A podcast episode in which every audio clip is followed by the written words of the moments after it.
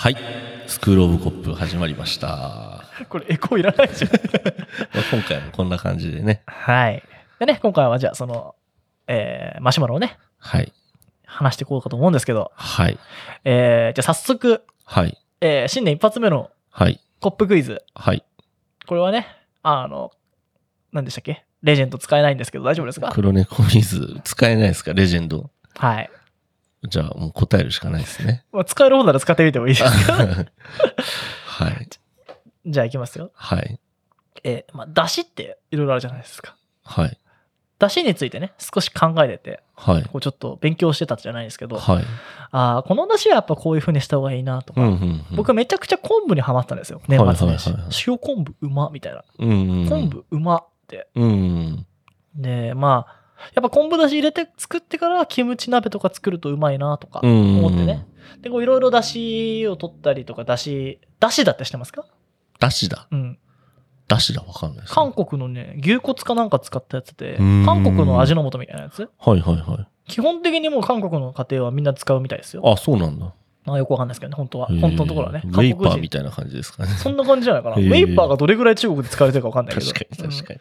はい。まあ、だしだ牛骨とはい言いまして。はいで、。あごだしってご存知ですか？あごだしって魚だよね。はい。はいあごだしのん使われてる素材ってなんだかご存知ですか、あの、あごのところですか？はい。っていう問題でございます。何択ですか？え、何択からしなきゃダメですか？じゃあ、あごだしでしょ？うん。知らないでしょちちっちゃいよね、あれね。そう。でも結構俺はあの、パックになってるのばっかだから、まあ大体あの、黄金色っぽくなるよね、結構。あごだし。結構上品な、何でも使える感じなんだよね、あれちっ。ってちゃいよね。まあ、ちっちゃいっちゃちっちゃいかな。乾燥、乾燥させてるからね。俺これ知らないでずっと、まあ、あごだし自体はしてたし、うん使ってたけど、意外とみんな知らないんじゃないかなと思って。確かに。なんだあれ。でしあごだしのあごのところですよね。うん。まあ、すっごい動いてて、うん。雑味が少ないと言われてる。から、普段食べないと思う。はあ。普段食べない魚。っはい。てなるともうわかんないですよね。そうかもね。ああ、そうなんだ。まあ、ヒント出すとすぐ分かりそうなんで、うん。まあ、じゃあ、エンディングね、答えを。はいはいはい。普段食べない魚でしょうんうんメダカぐ俺らいしかないは食べるぞって、メダカは淡水魚だってね、海水のやつですね。はそう。いや、盲点だったと思って。意外と、もしかすると、まあ、いろいろ使ってるじゃないですか。うんいろんなもの。意外と、これってなんだろうって考えてみると分かんないものって結構あるんじゃないかなって。確かに。あごだしなんですかね。うんね。うん。えー、知らなかったと思ってググって、えーってなったから、もえー、じゃあ絶対わかんないわ。う絶対分かんないよ。ああ。えーまあ気になりますね、これは。じゃあ皆さん最後までね、聞いてね。そうだね。うんまあ、2個ね、ちょっとはい重たい内容かもしれないですけど、真摯に答えてくれてマシュマロはね、重たい。多分同じ人からもらったんじゃないかなっていうもんなんですけど、まあ答えていこうと思います。はい。はい。じゃあいきますよ。はい。えー、それでは始めていきましょう。安藤と成田の。スクールオブコップ。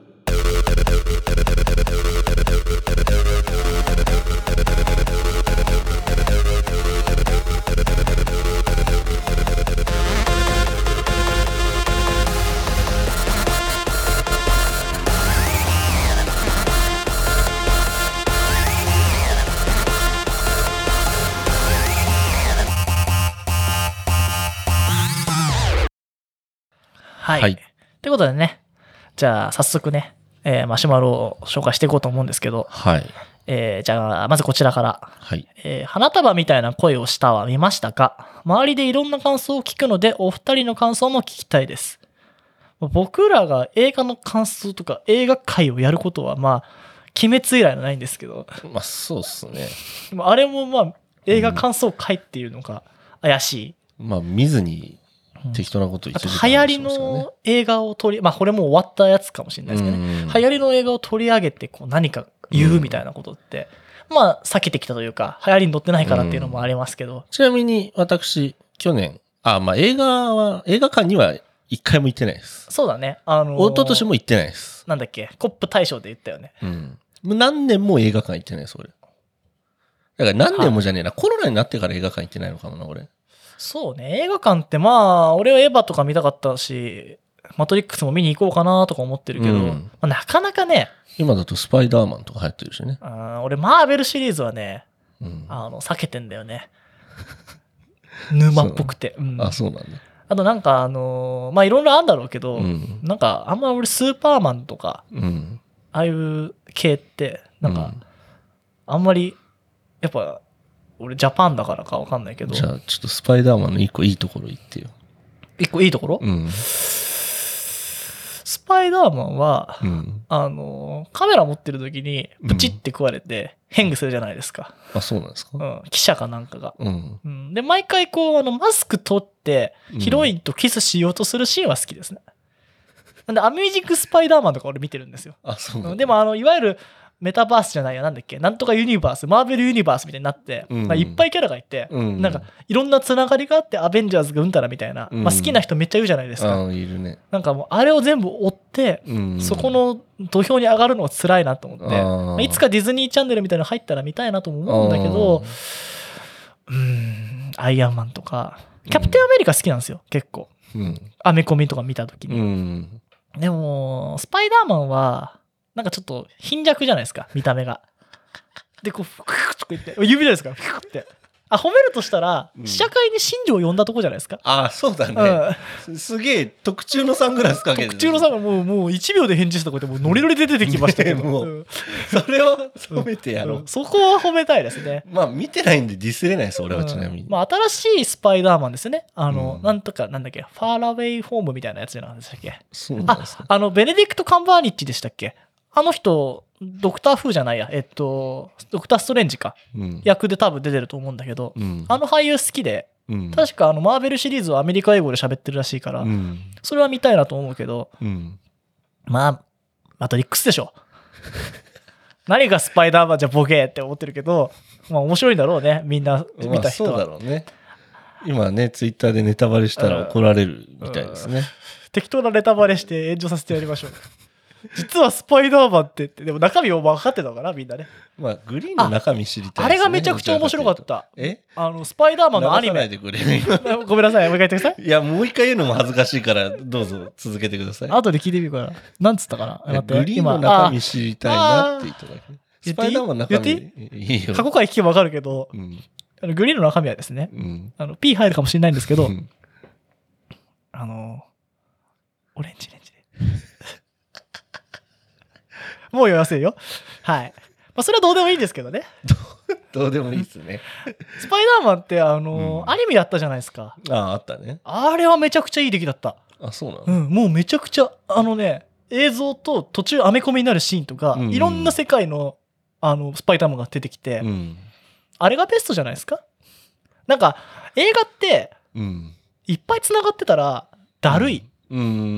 まあ、儲かるから、だからアメリカ的なんだよね。資本主義の塊にしか見えないんですよ、あの、マーベルシリーズが。うん。どんどんディス入ってきちゃうけどね。なんか、ユニバースで繋げてさ、まあ、そうだよね。なんか、で、全部見てる俺みたいになっちゃうじゃん。うん。なんかしんどいなと思ってね。まあ見たら多分俺絶賛すると思うのよ。うん。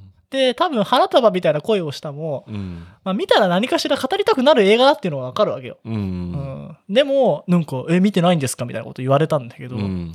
絶対見ねえからって思った映画の一つで。うん。で、俺絶対見ねえからって言って終わろうと思ったんだけど、うん。なんと成田見たらしくてね。これね、あのーまあ俺も全然、てかそもそもいろんなことに興味がない人間なんで、映画もね、流行った時に全然、うん全然なんか見る気もなくて、あれだよね、あの、アンサーソングみたいなの流行ったやつ、オーサムタウン・ザ・ポップじゃねえあ、オーサムシティクラブ、そうそうそうそう。オーサムしかあったらか。そう。で、オーサム、この前、オーサムシティクラブのオーサムっていうやつ嫌いっつってたけどね。ああ、俺言ってたね、多分ね。オーサム、あの、何でもかんでもオーサムって言うから、ブリリラントって言えって多分言ったと思うんですけど。ねまあ、そんなことどうでもいいんですけど。なんか、タララタタタってやつでしょ？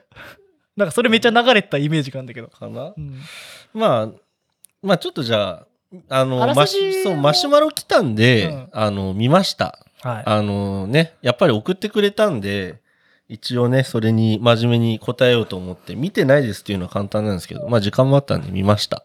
ゴリゴリにさ、うん。あの、まあ、あらすじも聞きたいんだけど、うん。あの、まああれでしょ？ボーイミーツガール、うん。えーなんか生活がちょっとち変わってきて、うん別れ、うん。なんか、ああ、でもいい恋だったわ、エンドでしょ？正解。でしょ？以上。だからいいなと思ったの、俺。うん。まあ、えっ、と、じゃあ、感想というか、まあ一応、要約と感想というか、まあ感想だね、これ。うん言いますね。えー、恋愛から結婚に至るまでの、うん。えーまあ結婚に至ってないんですけどね。結婚できなかったんですけど。うん、なんまあか大学生とかじゃないそうそうそうそう。大学生からうん結婚、あ、恋愛し始めて、で、それで結婚するかしないかっていうところに至るまでの、えーまあ結局だから仕事始まってからの仕事で、仕事面と金銭面から生じるうん。価値観のズレを表しており、うん。価値観のズレから、えー付き合いたての感覚を忘れていき、うんその感覚を忘れていたことに気づいた時には時すでに遅しという、まあよくある世の中の話がカップルに刺さったんじゃないかと思いましたと。なんか、あの、文化的背景をめちゃくちゃよく拾ってるから、うん。なんか、ああ、あの頃の俺みたいな感じで、うんうんあの頃あんなことあったわみたいので、うん多分みんなが語りたくなるもんだなと思ったのよ。それもそうだろうね。現代のソラリン的な消費のされあ方かなと思って、で、なんかそうね。聞きそう、俺にも聞きそうだからみんなでやめようと思ったところもあるよね。ああ。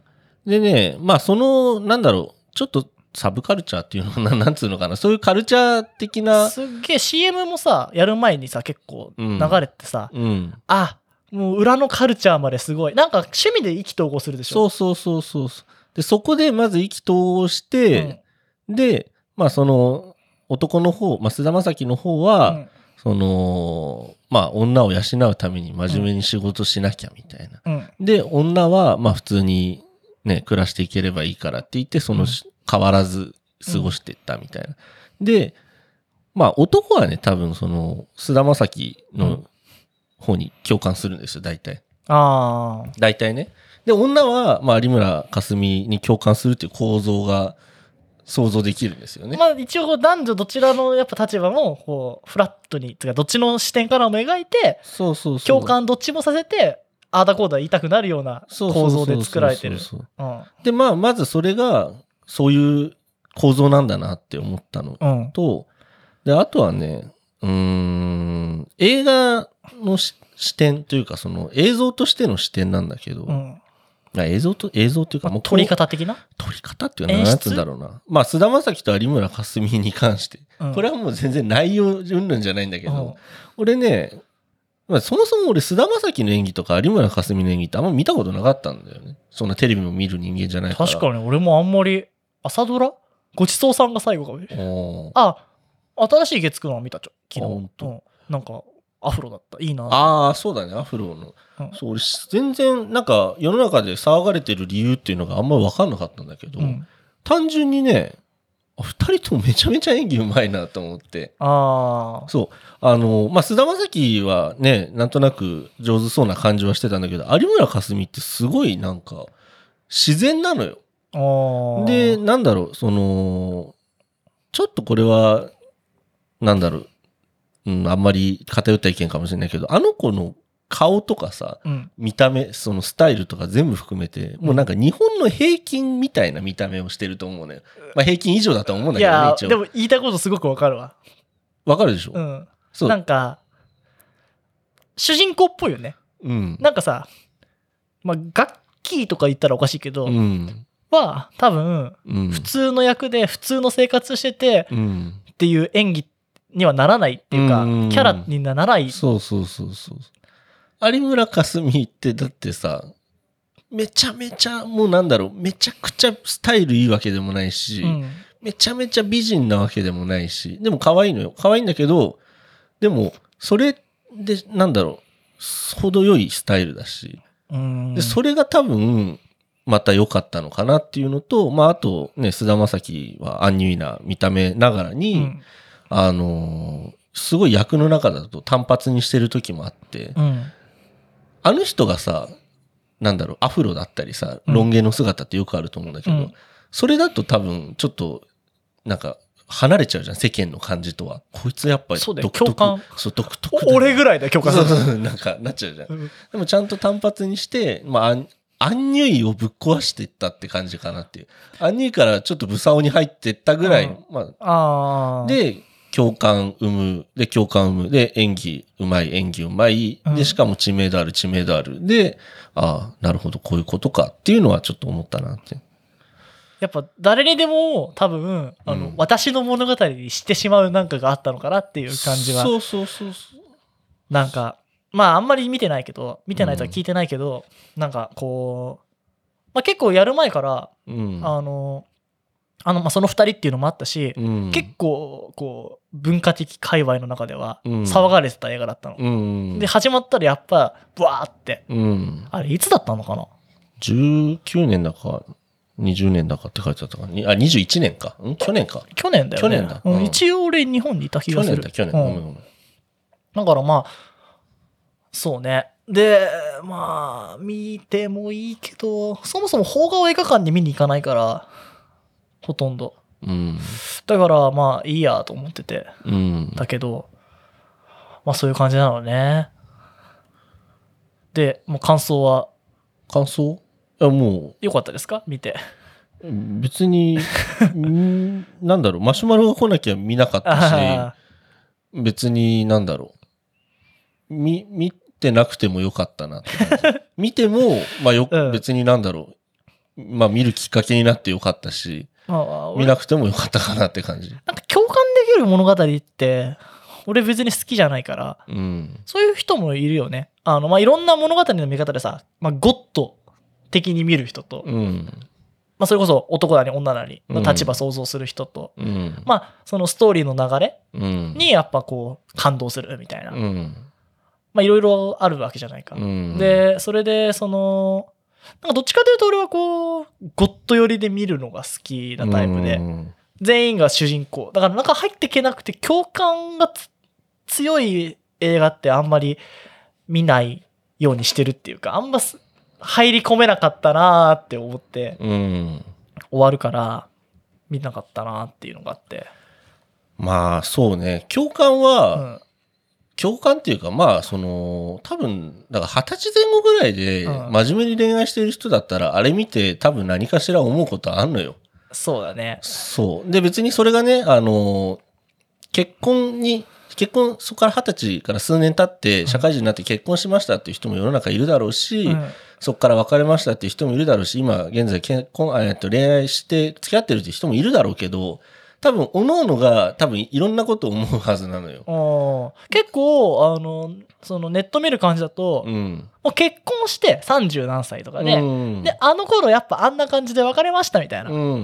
やっぱそうだったよねって、うん私はこっち側の気持ちだったわーって言ってる人とかがやっぱいっぱいツイッターとかで見たうん。感じだったかな。うんだ。からやっぱこうリアルにそういうね、その子たちのこう岐路に立ってる人も、うんその上にもやっぱそういうことってよくあるし、うんなんかそれをこう丁寧に描いたからこそのこう、まあ、ムーブメントだったのかなって。そうだねうん。そうなのよ。で、そうなのよ。で、まさうんに、本当だから、いある意味もう世の常を流してるみたいな。感じだから、たまあ当たり前にきあの共感する人が多いんだけど、うん俺はね、正直、なんだろうな。なんだろうな。ハッピーというか、もうさ、あ当たり前にもう言いたいことはわかるじゃん、見てるやつ。あ、こうなんだろうなって。うん始まり、まあ安藤がさ、見てないのにそうやって感想というかその内容わかるのと同じでさ、見る前から大体さ、まあこういう話だろうなっていうのは分かって見てたけどさ、なんだろうな。まあそういう終わり方するよねって感じでもあったんだけど、うんなんかもうちょっと頑張らんっていうのが俺の中ではあって。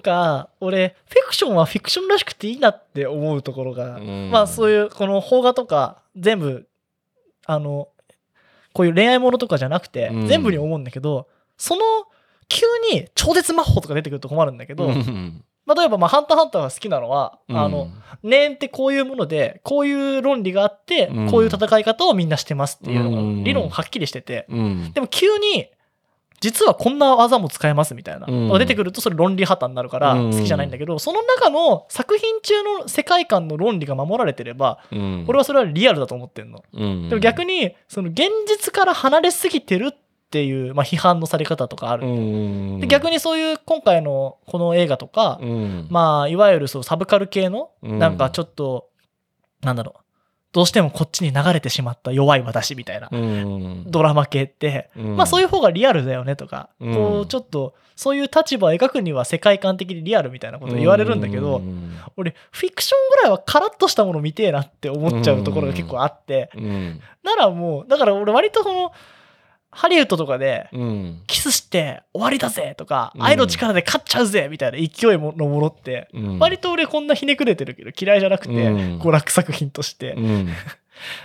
だからあんまり邦画見ないのかあ邦画のさこう褒められてる作品って、うん。結構そういうなんだろうリアルとか、うん。世界のこういうとこ切り取りましたみたいな邦画が多くて、俺そういうのよりも鬼人をえらえ描いたうん。ただのディストピアみたいな話とか、うん。もうなんかもうベタベタなラブコメで俺いいわって思っちゃうタイプなんだよね。うん。まあね。俺もそうラブコメこの前見たって安藤にさっき話したけど そうそんなんでいいのよ。あの当たり前のハッピーエンドででなんかううーって玉熱くするぐらいで俺もいいタイプだからこんなねそんななんかなんで映画まで見てこんなこと思わなきゃいけんのいいのよって。それもうリアルであるからそういうことそうそうそれよく世の常よって。それもういらんしょって思っちゃうタイプだから。だったら見んでええやんっていうのが答え、そうね。やっぱそうなんだね。で、うん。一応次のマシュマロであ読みまあますか？いいあの読んでもらっていい？はい。はいで、多分この人が、まあこっちの方が先に来たのかな？うんで、まあ多分この人が多分このような状況で見たんだろうなっていうのを、うんまあ俺は推察したんだけど、ねまあ読みますね。えー明けましておめでとうございます。おめでとうございます。えーアラサー男子です。はい流行ってんですかね？このなんとかなんとかです。この書き出し。ねえ3年付き合った彼女と別れて初の年末年始でした。はい別れたことはもう仕方ないことなのでいいのですが、友達でいたいと言われてずるずると連絡来たりして戸惑っています。私はなんか切り替えができずやや未練があるので正直戸惑っています。何か打開策はあるのでしょうか？新年早々暗い話ですみません。よろしくお願いします。バツなんでなんか絵文字ですかね？ねはい。まあなんか、まあそれに寄り添ったような話ですけど、うんまあこれはなんか安藤あればどうぞ俺もまあ、あの3つ、三つ視点に、3つの、あの、寄り添った意見っていうのと、うん。他人事な意見っていうのと、うん。えーきつい本質論的な一般論みたいなのを3つ用意したんだけど、俺もねうん。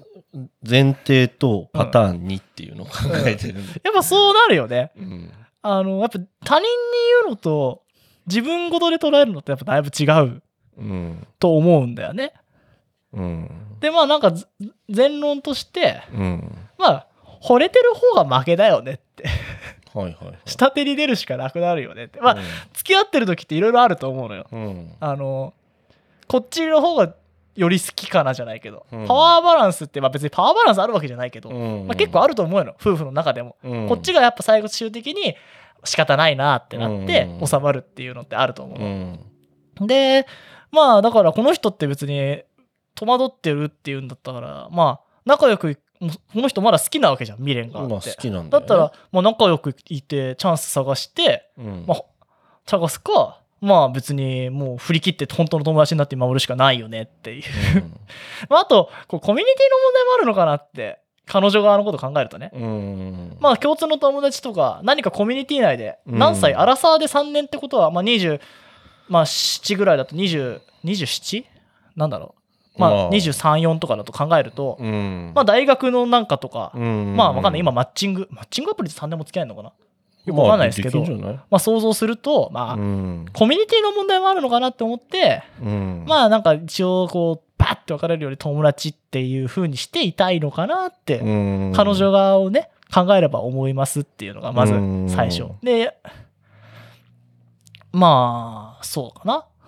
前提論としてはね。それはまだ、あの、そのさっきの3つの中じゃないけど。うんで、もうじゃあ言っていい？いいよもう寄り寄り添った意見ね。うんあの、この、まあ、男の子が友達だとして考えるとね。うんで、やっぱ別れて、こう、未練があるってことは、まあなんか、こっちにもう問題があったか、うん。まあ、寄り添った意見って言ってひどいこと書いてるけど、うんお前の彼女の選び方に何か問題があったんじゃないか。うんマッチングうまくいってないんじゃないかっていう。うんまあ、真偽はわかんないけどね。うん。で、まあでも今この状況は、こう、一方向にしかうん。気持ちが向いてないからまあ別れてるんだって。うん。で、まあ友達なら会わないっていう選択肢を取れば、うん。まあ向こうが、いや、でもまだ痛いみたいな感じで気引ける可能性もあるけど、うん。まあ、それはやっぱ確実性はないし、うん。まあ好きなら、まあ、まあ今はいろいろもやっと思っても、うん。一緒に言うこと聞いていた方が、まあ彼女にとって、こう、いいような人でいて、うん次のチャンス待つしかないんじゃないのっていううん。のは、まあ、こう、友人に言うんであればね。うん。で、まあ自分も好きにすればいいじゃん、別に。うん。別になんかこう、こっちの方が気持ちすっきりするって言ってバッて言うんだったら多分こんなこと言わないと思うし。うん。だった、ら、まあ、なんだろう、ちょっとソースを割いたら、みたいな。うん。まあ、相談番組的な風に言えばね。うん。っていうのが、まあ、寄り添った意見。うん。その似たような意見はあった？まあ、そうね。まあ今のだと、うーん、まあ、そうね。まあ大体多分だから、そうだよね。その、今ので言うと一緒だな。一緒っすね、大体。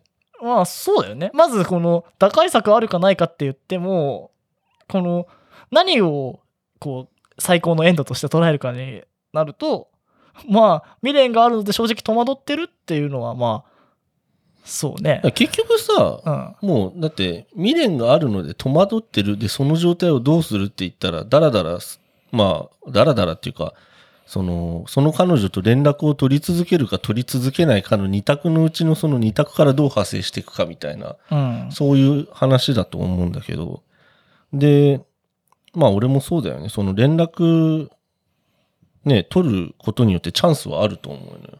うん。取れるだけチャンスはあると思うの。で、まあ、何にもね、連絡しないで何も話せなかったらゼロだからね。そうそうそう。で、あのーこっち長いけど大丈夫。う んいいよ。俺も多分その後の方が長いかあ、ら。本当で、そう、あのー自分の恋心を尊重するっていう、彼のね。彼のその自分自身、あの彼自身の、えー恋心を尊重していいんじゃないかと。まあ、それはね、パターンとしては。で、まあ、かつてはお互い愛し合ってたわけですから、ね、あの、情や執着心が、からね、未練が生まれるっていうのは、まあ、しょうがないことだと思うし、で、まあ、ね、その、恋愛体質の人からしたら、人が、恋人がいることってさ、うんまあ、安心感があったりだとうか、ん。まあその、その質問してきた人とかはどうかわかんないけどさ、まあ恋人がいるから安心するってことはいない状態だと不安だからさ、まあ新しい恋人作りたいなとかさ、なったりもすると思うんだけど、でもさ、本当にね、好きなのだと、まあ今でも好きなんだとすれば、そのチャンス逃す必要あるのかなっていうのは。まあ、減るもんじゃないっつったらあれだけど、そうそうそうそう。あの、自分の折り合いがつくかどうかじゃん。そうそうそうそう。俺は最終的になんか、下のきつい本質論的なことも残してあるんだけど、うん。でもこう、なんだろう、合理的なね、うん。合理的に考えるのだって、うん。まあちょっとその気持ちがあるならっていう意味での合理的なんだけど、うん別にその、すごいさ、なんだろう、うんなんかどこどこに迎えに来てみたいな風に使われるんであれば、うん。まあそれはなんか違うけど、うん。友達としてなんかいい具合に仲良くできてたまに連絡取るぐらいって別にそんなに時間も金も食うわけでもないし、うんお互いに縛り合ってるわけでもないんだから、うん。まあ別に続けたらっていう。合理的判断ではあるかなとは思うんだけど、まあでもそのもやっとする気持ちもわかるかなと思ってうん。ちょっときついことも思ったかなって、うんうんそうね。でも、まあ今のこのパターン1の方だったら、俺は、まあ、いいのよ。その人が本当に好きだったら、それ、まあ連絡続けてて、うん。で、別にね、あ、気づいたら、あってけ、相手、相手結婚してんじゃんとかさ、ああ、なんか恋人できてんじゃんって言ったら、もうその時は諦めるよってなるけどさ。確かにね。でもさ、連絡取ってて、で、ね、自分が、まあ、やかましくない限りになんか声を伝えることって別に何にも誰もね、減るもんでもないしさ、さ確かに。相手からしてうぜえなって思われなきゃね、いいわけだからさ。で、なんか、そのチャンスって本当にね、逃す必要あるのかなっていう、これは一番おすすめの意見かな、パターン1だけど。あと、本当に、そんな、最初の言った成田の言うことが全てでさ、うんそ。のやっぱ自分の気持ちに正直であった方がいい。一応、自然だよね。もうやめなよとか周り言うと思うかもしれないしなんかそんなことしても意味あるか分かんないんだから、今をなんとかしろよとかって多分簡単に言えると思う。そうそうそう。でも、結局、それでね、あのーもうブロックしましたみたいなことになっても、もうんう。何も残んないから、そうなのよ。うん、なんかもう伝わるときは伝わるしさ、伝わんないときは伝わんないしさ、まあだっ、て人間同士の、感情同士のね、まあ恋愛ってそんなもんだからさ、何がね、原因でとか、何がこういう条件があれば、いや、本当は好きになるんですよって、そんなね、ものじゃないと思うのよ。いや、あなたが年収1000万超えたら絶対に結婚しますよとか、そんなやつはそもそももう話にならないしさ。まあ、結局はエゴのぶつけ合いのどこの折り合いをつけるかっていうのと、そうそうそうう。ん、で、いいじゃん。それで、いつしかね、アプローチしてても、いや、こいつ、ほんとしょうもないやつだなって、いつか思うかもしれないし、そうなんだよね。アプローチし続けてたら、いや、どんどん好きになっていくわって、なんでこんないいやつなんだって言って、そこでダメだったらダメでいいじゃん。お前は全力出したんだからって。で、いいと思うのよ。で、諦めるパターンってさ、あなたまだ好きって、まあ好きっていう、その未練があるってことは好きって思ってるから、うん、それが、まず一回、あの、まあ、執着心とか情とかあると思うんだけど、うん性欲と履き違えてないか、この恋心は性欲と履き違えてないかっていうのを 一回精査するべきだと思う。ああ、よくあるよね。そう、んあの、今、手持ち無沙汰というか、になってませんかって話だよね。そうそうそうこの年末年始でって。そうそう。うんあの、やっぱね、男性の、男性のっていうか人間そもそもね、そういう欲求があるわけなんで、あの、もしそれが性欲で、あの、性欲とかそういう、なんだろう、昔の情とかで、うんあの、まだ未練があるって思ってるのであれば、それはもうとっととやめた方がいいと思うし、それが本当に性欲じゃなくて愛なのであれば、あなたはその愛を突き進んだ方がまあいいって。俺は信じてるよ。こんなポッドキャストを聞いて、うんこんなマシュマロ送ってくるってことは、うんそうではないと。じゃあもなよってんじゃん、だって。う、そうだね。うんこれはもうしたら俺もう言うことないっすわ。今ので全てですわ。じゃあ俺ひどいこと言っていい？いいよ。あの、他人事な意見ときつい本質の子からバッて言うけど、まうん。あサンクコストじゃないかと。うん。追うだけ時間の無駄じゃないかって。うん。まあ一回失敗したからそれが失敗しないかっていうのはわからないけど、うん。惜しい気がして追っかけても、うん。なんかずるずるずるずる時間とお金を浪費してしまうんじゃないかって。うん。で、まあ、やってもロスが増えないってさっき言ったけど、うん。やっぱなんか心理的ロスって来るんかなと思って、うん。だったらスパッと言って、もし本当の、まあ、うん俺は割と運命論者だから、うん。本当に縁があれば、うんまたなんかスパッて言ったところでパンって何かあるかもしれないよって。うん。で今ここでずるずる何かしアタックしたところで、うん。今はもううざい、聞きたくないやっていうので離れてるんだったら、うんまあスパッと別れて、まあ今自分やることやればって。うん。サンクコストって回収すればしようとするほど、まあ結局コストがかさむよって。うん。まそれはまあ、あの、プロジェクトとか、そういう経済的な話になっちゃうけど、うん。でもこれってある程度この心理的サンクコストかなと思って、こう別れてしまったことを悔やんで、こんなにあれだったのにこうしようよって言って頑張ったところで、うん。なんかもうあの頃は戻ってこないから、うん。まあ、次の新しい何かになるしかないから、うん。まあ、その、好きって気持ちを伝えるっていうのはまあ頑張ればいいかもしれないけど、うん。まあ、あんまりここでくやくやしても割と回収しきれないんじゃないのっていうのが、まあ、他人事な意見ね。うん。君たちがどういう関係でどういう3年間だったか知らないから言言えることだしね。うん。寄り添ってない意見として。きつい本質論っていうか、まあ女側とか男側にも言いたいんだけど、これ友人っていうのを舐めるなよって。うん。俺結構友人って重く捉えてるから、うん。だからつまらない話とかこうさ、面倒なことも、まあ恋人だったら許せるから、うん。でももうそれって友人だと時間割かないと遊ばないから、うん。で、理由がないと会わないじゃん。うん。理由がなくても会うのが恋人だと思ってるから、うん。なんか、そこの器にお前、友人だった時代がないのに、すなんか、プッて一個格下げたみたいに座れると思うなよって、ああ、それは、そうかもね。きついこと言えば、あね、それはでもあるかも。友人になろうってよくまあみんな言うし、うんまあ俺も言ってしまったことあるかもしれないけど、うんまあ言葉の方便かもしれないけどね、うん今思うと、異性の友人関係ほど難しいものはないなと。ああ、そうね。うん、で、それになるのかって。それうんもう君は元恋人以外にはならないだろうと。うんうんみんなに対して思うけうん。どね、俺は。うんだからまあ、もともと友人でなんか付き合っちゃったけど、やっぱ友人に戻りたいねっていう気ならわかるんだけど、うんもともと友人関係を築いてないのに、うん友人になれるだろうか。うんまあ、たまたま会う元恋人止まりじゃないかしらっていう。俺もそれはそう思う。うん友人にはなれない。なれない。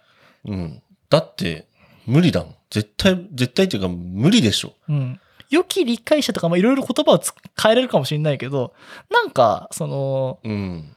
恋人になる前に友人関係でもないのに、そんな、なんか、一個下がって友人になりますみたいなのって、なんか違うんじゃないの？っていうのは、うん、ちょっと、俺も思ったことあるし、あの、まあ直接は言わないけど、あの、こう、そういうのを思って戸惑っちゃうのかなって。うん。まあ、どれぐらい女友達がいるとかそういうのはわからないけど、結構友人の方が、友人であることをうん。保つのって結構大変じゃない？いや、難しいでしょ。ずっと会わなくても友人って、まあ言えるっちゃ言えるかもしれないけど、なんか友達、俺この人友達だよって、あんまりパッて言えないんだよね。うんあれ誰だよって知ってるって言ったら知ってるよとは言うけどさ、うんその人と友達ってさ、うん。友、うーん、まあ会ったら喋るぐらいかなとかさ、うんうんうんなんか結構親しくないと友達ってまあでね。俺は結構友達って言葉を重く捉えてるから、うん。だからあんまり友達ないのに友達って言われるの俺嫌だし、うん。なんか、まあ、そこの本質論っていうよりかは割とうん言葉尻を捉えて批判になるかもしれないけど、そうね。なんか、一個格落ちで友達って言われるのはちょっと違うかなって。俺、確かにそこはちょっと見落とした。その友達で、うん、その、そうなのよ。相手がどういうふうに思ってるか。でもう、もう絶対ないよっていうのであれば、うんもうそれが確定なのであれば、うんやめた方がいいと思う。結局、相手ありきだからさ、相手がもうあんたはもう絶対友達止まりだよっていうのであれば諦めればいいっていうのが一番まず必要かもしれない。でも、あの、本当になんか嫌で、本当に別れることになったら、うんまあそんなこと言わないはずだから、うん。まあ友人っていうか、まあ、そうさっきのコミュニティ問題もあるかもしれないけど、うんなんかこう、ゼロになるのもだよねっていうので多分、うん。打開策で、まあみんな言うと思うんだけど、そうね。で、まあ、うん。あのーさっきの映画だと、うん。まあ、友人なんの？いやいやいや、友人にならないのよ。もう、ゼロなのよ。おうゼロっていうか、まあ、その、付き合ってました。で、お互いのギクシャクで別れました。で、ゼロなんだ。で、ゼロっていうか、もうそれ以降は何も描いてないんだけど、で、それ、あその後みたいなのその後は一切、まあ、ほぼほぼないんだけど、うん。一瞬プッて手挙げるぐらいなんだけど、うん。でも、あれって、あのーまあ、余韻を残したかったのもあると思うんだけど、うん。でも、女が、女がってちょっと女がね、うん。あの、女、まあ、よくあるじゃん。女って一回決めたらもうあんまり揺らがないよみたいな。そこのなんか頑固さもちょっと描いてるなって思ったところがあって、で、多分わかんない。この質問くれた人がそれを見て、いや、実際そうなんじゃないかなとか、ちょっと不安に思ってたらどうかわかんないけど、うんわかんない。そうかもしれないけど、そうじゃないかもしれないとも思そうう、のよ。俺もそう思うんだよね。そう。結局、なんか、ある程度の、こういうことがあってこういうふうに分かれましたみたいな、こう、一般論にはできるかもしれないけど、うん結局のところその違いとか、それをどういうふうに感じてるとか、うん一緒に過ごしたとか、どういうふうに場所にいたっていうのは、まあ、うんその人たちだけのものだから、そなんか俺こん、質問に答えてて、言うのもあれだけど、うん。お前たちのことはお前たちしか分かんないから、うん人の話なんか聞くなと思うよね。そうね。なんか、それこそ彼女とかにさ、うんなんかこういう風に相談してこんな風に言われたのみたいなこと言われたらさ、うん。おめえそんな人の言うことなんか聞くなよってうん。思っちゃうんだよね、俺。まあそれはし、まあ言うし、うんなんかこんなことあってこんな風に言われたんだけどとか言われたら、いや知らねえしってなっちゃうから。プレゼント友達に考えてもらったとかさ、そうもうふざけんなよそうみたいな。俺結構それ嫌。うんねやめてって。ねまあ答えといてなんだけど 本当はそう思ってるっていうのはある。だから、うんまあ、こう今いろいろ言ったじゃないですか。うん。一個にならないようにしようと思ったの。俺これでなんか洗脳的になったら嫌だなと思って、うんいろんな意見を言ってみたし、まあどれが俺が本当に思ってるかは、まあ言わないですし、うん。まあどれも全部思ってんだけど、うん。だからまあなんだろう、自分が好きだと思うのを選んで、自分が思ってることを、そうそうそう。自分しか信じらんねえから。だからどれかしらなんか背中を押せるものがあればなって思った。ネタとしてね、うん。その情報こういうのあるんだなってちょっと思ってくれればぐらいな感じかなこれは。あとはまあ俺は運命論者だから本当になんかあればうまくいくしダメならなんかいい人がまた現れるんじゃないんですかって思うし、まあそれもあるんじゃない？うん。まああと好きなまま終われたらいいんじゃないかなって思いますよ。なんかこうわーって嫌いになって終わるよりかなんかまあ未練があって花束みたいな恋をしたと思えれば思ったんですか？あれは。みんな。二人とも。うん。まあ二人ともは思ってたんだろうね。うん。まあお花の話も出てたし、なんか片っぽがさ、なんかさ、例えばさ、別れよって言ったさ、女がさ、花束みたいな声をしたって思って、で、うん。男ははぁって思って終わったらちょっと俺、あ、でも男は若干あったと思うよ。一回だって、いや、結婚しようよみたいな。うんこんなんだったら結婚しちゃえばいいじゃんみたいなうん。ところが、シーンがあったから、うんいや、もう無理だよ、別れようよみたいな感じがあったから、うんうんそれは多分男はね、やっぱりそういう執着みたいなのあったと思うんだけど、うん女はもう、あ、もう終わってっから、これ、この声終わってっから、ってなってたから、あ、俺は見なくてよかった。なんか、それで越に浸るというかさ、なんか、いや、綺麗な思い出は綺麗なままで、みたいな。うんなんか、ムーブ入られるとさ、うん。だからタイトルがまず気に食わなかったんだよ、俺。なんか、花束みたいな恋をしたねって何？ってなるじゃん。まあ、なんか、花は、その、恋人に花の名前を教えられると、その、なんだっけな、花の名前を一生忘れられなくなるじゃねえや。な、ななんかそんな、呪い？いや、な俺じゃねえや。その花をなん忘れられなくなるな。なんかそんなようなこと、内容であって、うんで、そっからなんか花の話がちょこっと出てきただけなんだけど、うん。そう。まあ、そ、それからなんかそんな話なんだと思うんだけど。まあ、あのーまあ映画はまあ置いといてだけど、自分を信じて、そうだね。まあそう、運命もそうだし、うんあと、あのー最近思うんですよ。都合よく自分よく考えてるんですけど、うん。あのーあなたがね、あなたが素敵なのであれ、本当に素敵な人なのであれば、うん。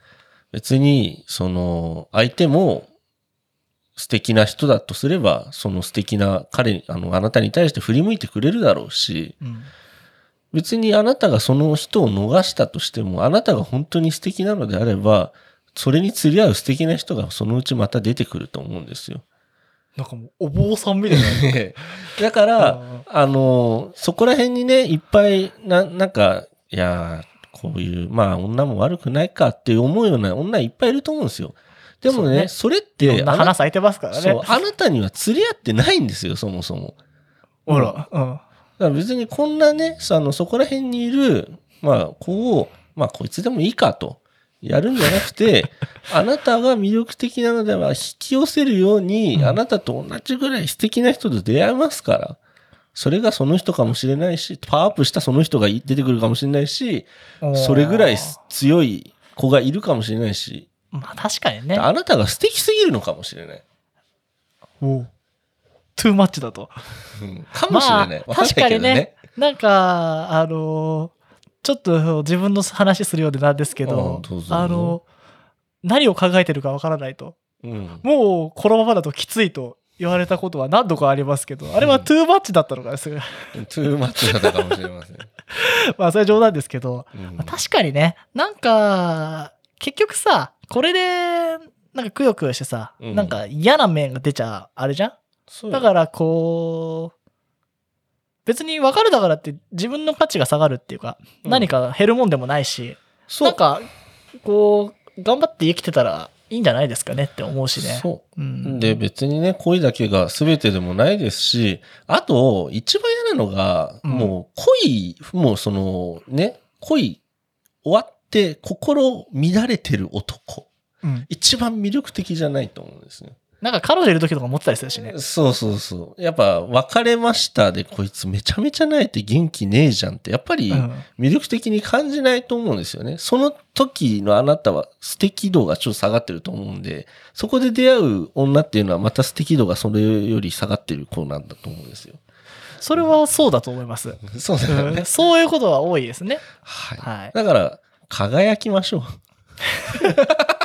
なんかだんだんあの、このブレスレットをですね、相談バーグ見てやっぱなってくよね。輝かないと。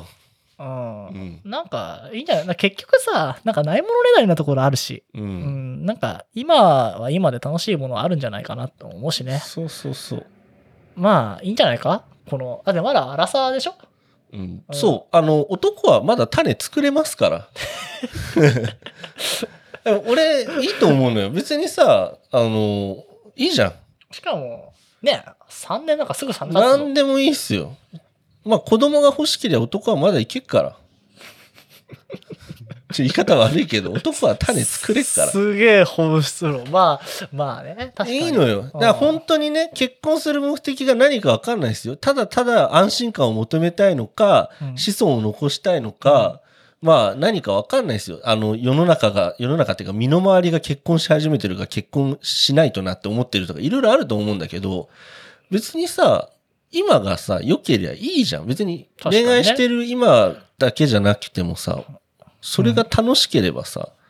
いいわけで。で、ゆくゆくは絶対に子孫を残したいっていうのであれば、あなたはまだ子孫を残せるだろうし、うん、で、あなたがね、35になっても40になってもおそらくまだ種はあるんですよ。うんその時に、あなたは今よりもうちょっと頑張って、例えばもうちょっと地位が上がったりとか収入が上がったりすれば、若い子だって捕まえられるわけですよ。うんもう、世の中的に、世の中っていうか、お女なんて若ければね、若いほど、はちゃんと子供できますから。まあ言い方ちょっと悪いですけど、あの、そういうことだってできますからね。太田光になっちゃうよね。まあでも本当そうだからね。なんかそそこら辺をさ、オブラートで包むなと思うんだよね。うん。だバランス、いバランスってあるじゃん。ある。いいと思うんですよ、そういうのでうも。ん。結局この辺の時って、おあのー同世代と付き合うからね。そう。うん。いいんですよ。だから何を目的にするかによってあなたが行動変えればいいんじゃないですか。やばい、なんか騙されちゃいそう。あ、でもね、あのー話蒸し返すようであれなんだけど、あのー新年のバレーボール行ったんですよ。で、あのーなんて言えばいいんだろうな。まあ、付き合いのある地域のお姉さんみたいな。うん。まあ、ちっちゃい頃とか、小学生の頃とか、一緒にバーベキューしたりとか、なんか遊びに行ってたうん。人がね、赤ちゃん連れてきたの。でね、あのー俺、怖いからさ、赤ちゃん。あ赤ちゃん怖いよね。うん慣れたほら、おじさんじゃん？だから見たことあるじゃん？うん。俺見たことねえし、うん俺基本的に言葉を理解してない。だからロシア語しか喋れないおばあちゃんとかめちゃくちゃ怖かったの。もう未知との遭遇のレベルなわけよ。うん。で、めちゃくちゃ見てくるじゃ。うんんじーって。うんで、俺現職来てたからね。うん。で、じーって見てきて、なんか今のっておしゃれじゃん。なんか帽子かぶっちゃってさ。結構目がクリクリした可愛い子だったの。でもなんかすっごいでかいまま生まれたらしくて。うん。4ヶ月なのに結構でかいの。うん。あ、4ヶ月なんだ。かわいいね。うん。でも、もう俺は怖くて怖くて仕方なかったんだけど、うん。なんか、え、抱いてみなよって言われて、うん。俺、持ち方もわかんないの。あー一応首座ってるからうんうん。まあ安心なんだけどね。うん。まあ腰は座ってないと。うん。で、なんかこう、こう持ってさ、うん。こうあ、抱っこしたの？写真したと。おーまあ、なかなか、もう結構強い子でなかなかいなんかちょっと嫌な顔してんだけどね。う。うんん。俺の思っても嫌な顔してたけど、うん。なんか、泣かなかったの。うん。泣かれたら怖いじゃん。うん。でもなんか、重いし、うん、あったかいし、うん。なんか可愛くて、うん。なんか、眠れる母性に目覚めそうになったよね。うん。なんか、不正じゃなかったね、あれ。不思議なもんだね。うん。なんか、か、可愛いってなって、そうなんだよね。あったい。かいし、もちもちしてるし、うん。なんか結婚はしたくないけど、赤ん坊欲しいなと思って。まあ、そまあ、わかるわかる。なんか、どこから取ってこようかなとか思う思うぐらい可愛かった、すごく。なんか、やっぱ俺さ、ちっちゃい頃とかはあったの。うん。なんか、それこそ、なんか、妹が生まれましたとか、だ誰かのね、うん妹が生まれましたとかあったんだけど、うん。別に、まあ、一緒に遊んだことあるから、まあ、小さい頃から知ってる人の子供だった。血もなんか全然繋がってないけどね。うん。なんか、結構衝撃的だったの、う俺。ん。うわ、赤ちゃんだ、歩いてると思って。うん。俺、外人の赤ちゃんぐらいしか見てなくてさ、うん触ってなかったから、うん。なんか、結構、しかも可愛い赤ちゃんだったの。うん。なん、か、言っちゃ悪いけど、あんま可愛くない赤ちゃんっているじゃん。なんか生まれたてって、うんお前それ家族しか可愛くねえだろとか思っちゃう時あるんだけどね。だけどなんか、すごく可愛く見えて、うん。まあ、知ってる人のだったかなかな。うん。まあその、あの目クリクリしたのもあるんだけど、うん。なんか、ヒーって思いながらも、うん。あ、そうかと思って。なんか、まあ、赤ちゃん抱っこするとさ、俺もだから、甥っ子とか、あと友達のね、生まれた子供とか抱っこして思うんだけど、なんかもうさ、感情というか、なんかとりあえず悪がぶっ飛ぶ感じがすんのよね。すごい、やっぱ DNA に何か刻まれてると思うよ。なんか、うわなんか、愛くるしいというか、なんか全部、悪いものが全部ぶっ飛ぶ感じがして。あれで悪いこと言えないよね。ね多分、この俺、ラジオやったらすごい仏みたいになっちゃう そうなんだよねあはい、はいってなっちゃって、もう、もうなん全部脱がれる感じだったよね。そうそなんか、セイント魔法みたいなのかけられちゃって、なんか、眠気まで飛んだもんね、俺。なんかだから、やっぱり、本能だよね、多分ね。なんかね、ん俺はちょっと割と、新年早々、おおおーって思ったよ、うん。少し。それはね、そうなんですよ。別に僕、子供作れないですけど、お腹の中で。うん。なんか、多分、女だったりすると作りたいってなっちゃうんだろうね。まあ、あるだろうね。うんだから、続々と作りたいってなっちゃうんじゃないかな。うん。世代が周りできるととか。まあ、そうだよね。うんまあ、いるといると大変だと思うんですけどね。まあ、なんか、夜、でもね、全然、しっかり寝て起きるんだって。ああ、いい子だね。犬もそうじゃうん。ん。すぐ懐いたりとかさ、しつけができる人とさ。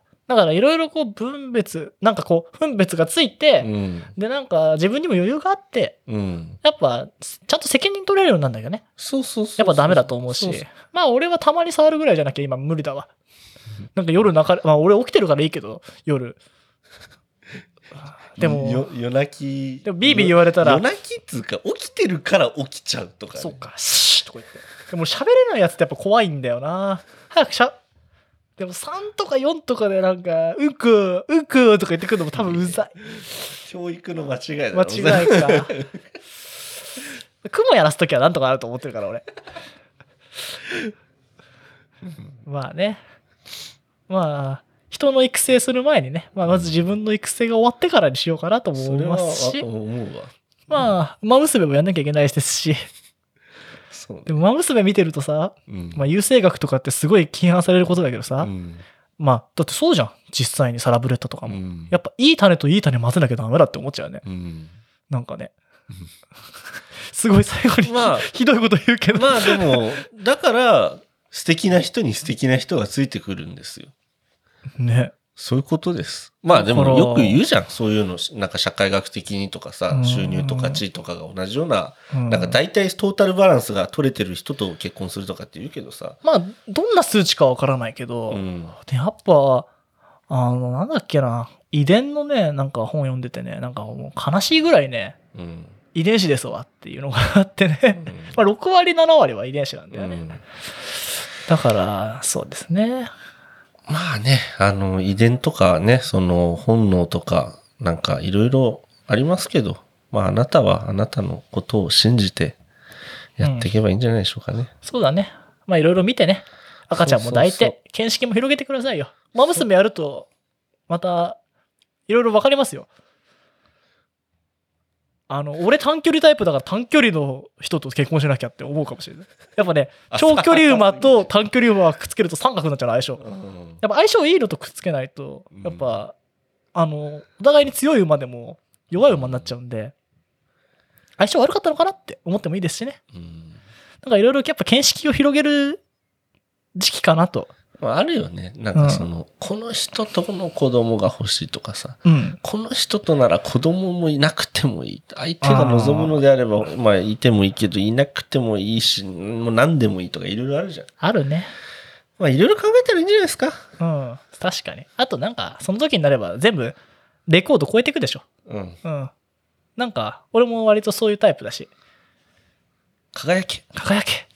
で、スクロールポー聞けば聞けばね、輝けるヒントがいっぱい眠ってるから。そうそうそう。うん何も売らないから、まだ。コップクイズの答え聞き顎たい。うん。わかった？よくんない。今ヒントいっぱい知りまべったけど。ヒントは、馬？あれは馬の縦紙とかじゃないですね。まあ、わかんないですよね。はい。あのー、トビウオです。あ、そうなんだ。うん。あいつら飛んでるから、なんかタンパク質が多いのかわかんないけど、確かマッチョっぽいもんね。うん。そう、あいつらをカラッカラにすると、ああいう、あ、そうなんだ。あのー雑味のない出汁になるという。へえ、確かに。確かに。食べないかも。うん。ねトビウオって食ったことないね。うん今日のし魚って何って、塩焼きだけどって言ったら、え？トビウオだよって言われることないもんね。うんとびっこ、とびっこなら食べるけどね。確かうん。秋田の方ですかね。に。うん、とびっこねう。ん。とびっこか。とびっこって表現だよね。うん。はい。はい。ということでね、まあ、あのーいっぱい議論を巻き起こす、えーマシュマロをね、ありがとうございましたということでね。はい。今年度も、まあ、いろいろ答えていきますか？なんか、あのこう、なんか言ってさ、まあ、ちょっと人生を良くするとかさ、まあ前から言ってましたけどさ、うん何かこう、なればいいなと思うけどさ、うんあんま重い決断を俺たちに求めないでほしいよね。まあね。まあ、そしたらまあ一生懸命考えるけど、多分言うことは一緒だと思いますよ。なんかさ、もう、まあ俺も安藤もだけどさ、うん自分の中のその固定概念でしか話してないわけじゃん。うん。なんかやっぱり、いや、私こう思うが一番欲しいんだよね。だからなんかまあ、さっきも言ってましたけど、うんあのーまあね、これから放送局にしていくんだったら、うんやっぱいろんな人の意見聞きたいなともちょっと思ってて、まあ今の質問を送ってくるような人には多分、いや、それはそうじゃないんじゃないですかって。いや、だったらお前考えろよって。そうだよねなるけど。腹立たしいよね。いや、でも、でも、あの、僕、それはちょっと許せないけど、うんでもさ、女の子、女の子はまた違うこと思うと思うしね。そうそうこんなだってね、うんカチコチな野郎二人の意見でさ、こんな言われちゃってさ、うんまあだってしかも相手も男なわけですよ。うんもうお男の男の男のみたいな。